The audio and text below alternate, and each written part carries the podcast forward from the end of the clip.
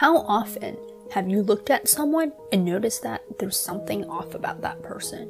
But you make the snap judgment of thinking that their flaws are indicative of who they are. Alright, be prepared for my imitation of a judgmental person who really should stop sounding like this. Sloppy outfit. She must have poor taste.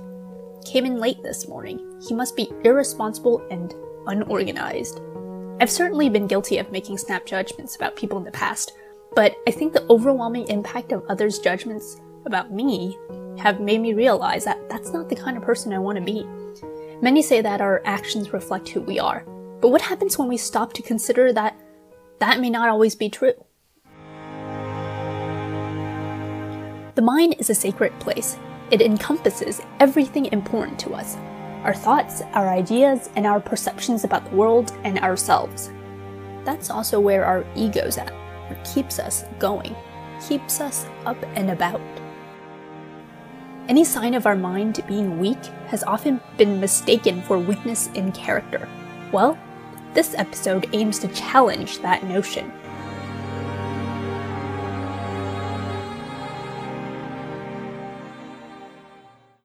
We're always rooting for eating healthy and taking care of our body and sending out other positive messages about taking care of our health. How come we can't be as positive when talking about the health of our minds? Aren't our minds like our bodies something that we can exercise? Isn't there potential for growth? Well, of course there is. All the time, people promote yoga, meditation, crossword puzzles, brain teaser apps, exercise, and lifelong learning, and to some extent, all of these aim to increase our mental well being.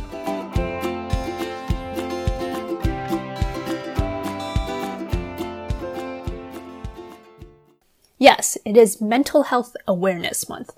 Let's be honest with ourselves. How many of you would not be threatened by the disturbing news of crazy murderers, psychopaths, and people who are a real threat to society?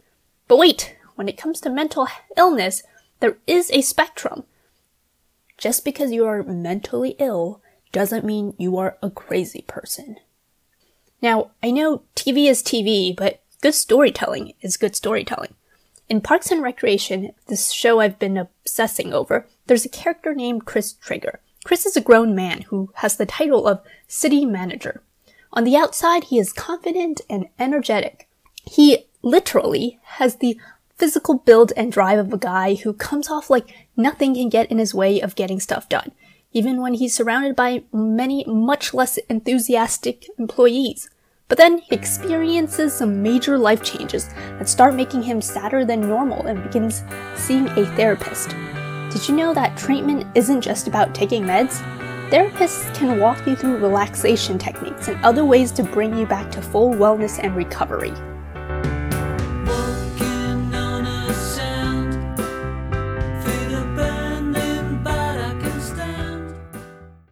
But why shouldn't we hear about therapy and treatments to mental health like we hear about healthy food and exercise for our bodies?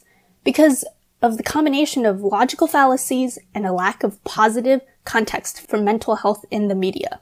This encourages a vicious cycle of shame, continual taboo, and a lack of awareness. I'm really excited to be working on this episode because I hope that I can live to be a part of a society where asking each other about our mental health sounds like this. How's your mental health doing today? And not like what it is now. Wait, what? Who has mental health problems? My head is aching. Maybe you should see a doctor.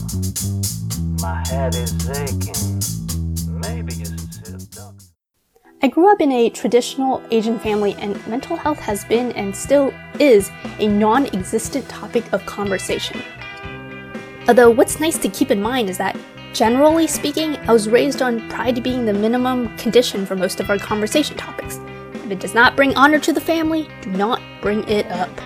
But just to clarify, I am not here to address just those who identify themselves with Asian blood and therefore can relate to the cultural barrier, but to everyone who wants to learn more about mental health. This very taboo topic, but cause of so many of our day to day problems.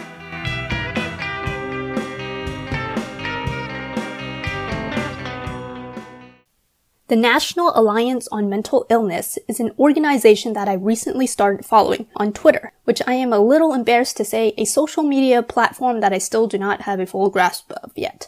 I'm getting there. Anyway, according to their Twitter page, the National Alliance of Mental Illness is the nation's greatest grassroots mental health organization. So I thought it would be a great place to expand my understanding of mental health. Most people, myself included, think that mental health is an issue that only becomes an issue when suicidal thoughts are involved.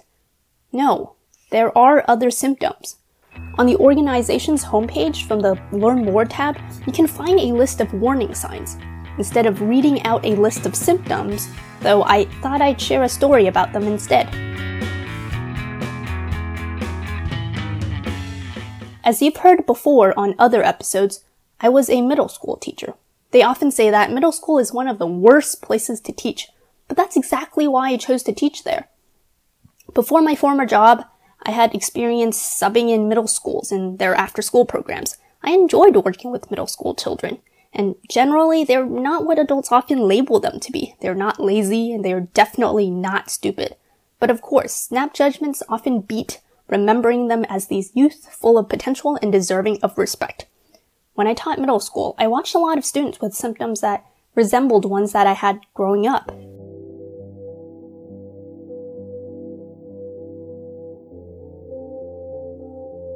The student had his device out, even though, on some level, he knew he wasn't supposed to. Everyone else was taking out their notebooks, getting ready for me to start my lesson. Not only did he have his device out, but he had started forcing other students to play with him. He was now out of his seat and throwing things onto the ground. The next thing I knew, he was trying to rip the classroom phone out of my hands as I tried to reach for help from the office. The student had been off his medication for mental illness, but after persistent attempts to communicate with his family, to raise concern for this child's well being and his peers, I finally reached the parent who had apparently cut contacts with everyone else at the school. The single mother of this child had cut ties with the school because she had felt neglected by the school's support system and refused to cooperate. In the end, I organized a meeting with the student's teachers, the counselor, and his mother. The meeting closed on the mother's decision to get him back onto medication for a mental illness that he was diagnosed with.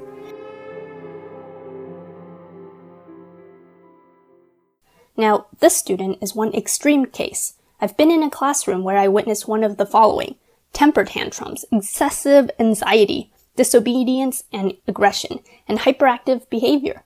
However, in my experience, I've only managed to successfully get mental help for one child.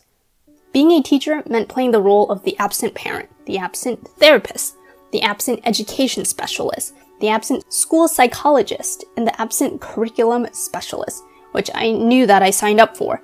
But if I'm told that I have to reevaluate my values and turn a blind eye to matters that mean a lot to me to do my job, then I'd rather not do it. I want to live a life where I can be true to myself. My body and mind told me that I wasn't. So I trusted myself to stop. After I graduated from college, students often go through something called postgrad blues. I went through that. I experienced severe untreated depression. The worst part of it all was that I learned that the symptoms I had weren't new. They were just a much more exaggerated version from phases that I had in my life. It explained my phases of having strangely short attention span. It explained my phases of poor memory. It explained my phases of being unable to concentrate. It explained my phases of low self esteem, all of which was soon associated with my personality and who I was. But why hadn't I told anyone about it? Why hadn't I said anything even though I trusted my own diagnosis after college? Because I feared that I wouldn't be able to teach if they knew. Because I thought my mental illness would disqualify me for the teaching profession.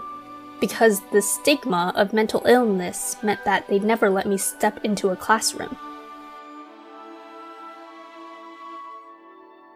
Funnily, months into my first full time teaching gig, I turned my back on the job even though I was doing relatively well for a first year teacher filling an overloaded position and pressured to carry out tasks that didn't align with my values.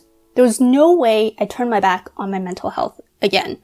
I choose mental stability over passion any day. I've made a lot of changes to my environment to be the person I am today. I found peace again in recent times of solitude. As much as we like to think that we're in full control of our life, we are not. Our environment will continue to shape who we are. Kids have it the roughest. Not only are they stuck with everyone else making decisions for them, many of them don't even have access to a good listener, let alone a school psychologist. One piece of advice I wish someone had told me when I was growing up is that while I know we are all under a lot of pressure to be the most capable person we can be, believe it or not, there are battles that we can't fight alone. Severe mental illness is one of them. If you're starting to feel even a little bit like you suck, there's absolutely nothing wrong with you, even if somehow your environment makes you feel like that. Because when it comes to severe mental illness, you can't trust your own judgment of who you are. Pay attention to what's happening to yourself. Reflect on your days. Make it a habit to start journaling, even if your entry is only three words I am bored. I've had my share of those entries.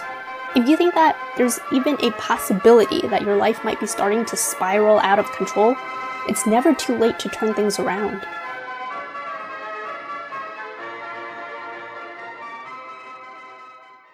Start with talking to someone you can trust.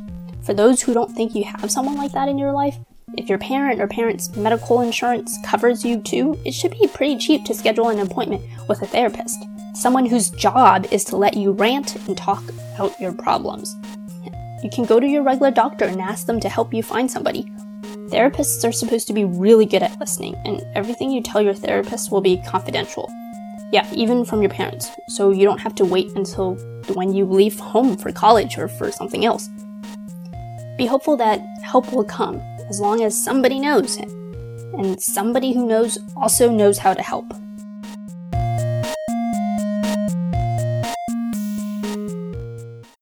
This is my last episode for this season. I've enjoyed sharing my insights and experiences with you. I know some of you have made topic requests, and I'm sorry I didn't end up getting around to all of them. But I do plan to push out another season where I can address those topics then. Date and time to be determined. Do me a favor, go to the National Alliance of Mental Illness website. You don't have to read everything, get whatever you can get out of it.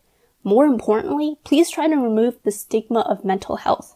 This isn't the most exciting topic to talk about, but start with sharing this episode with just one other person because hashtag the struggle is real.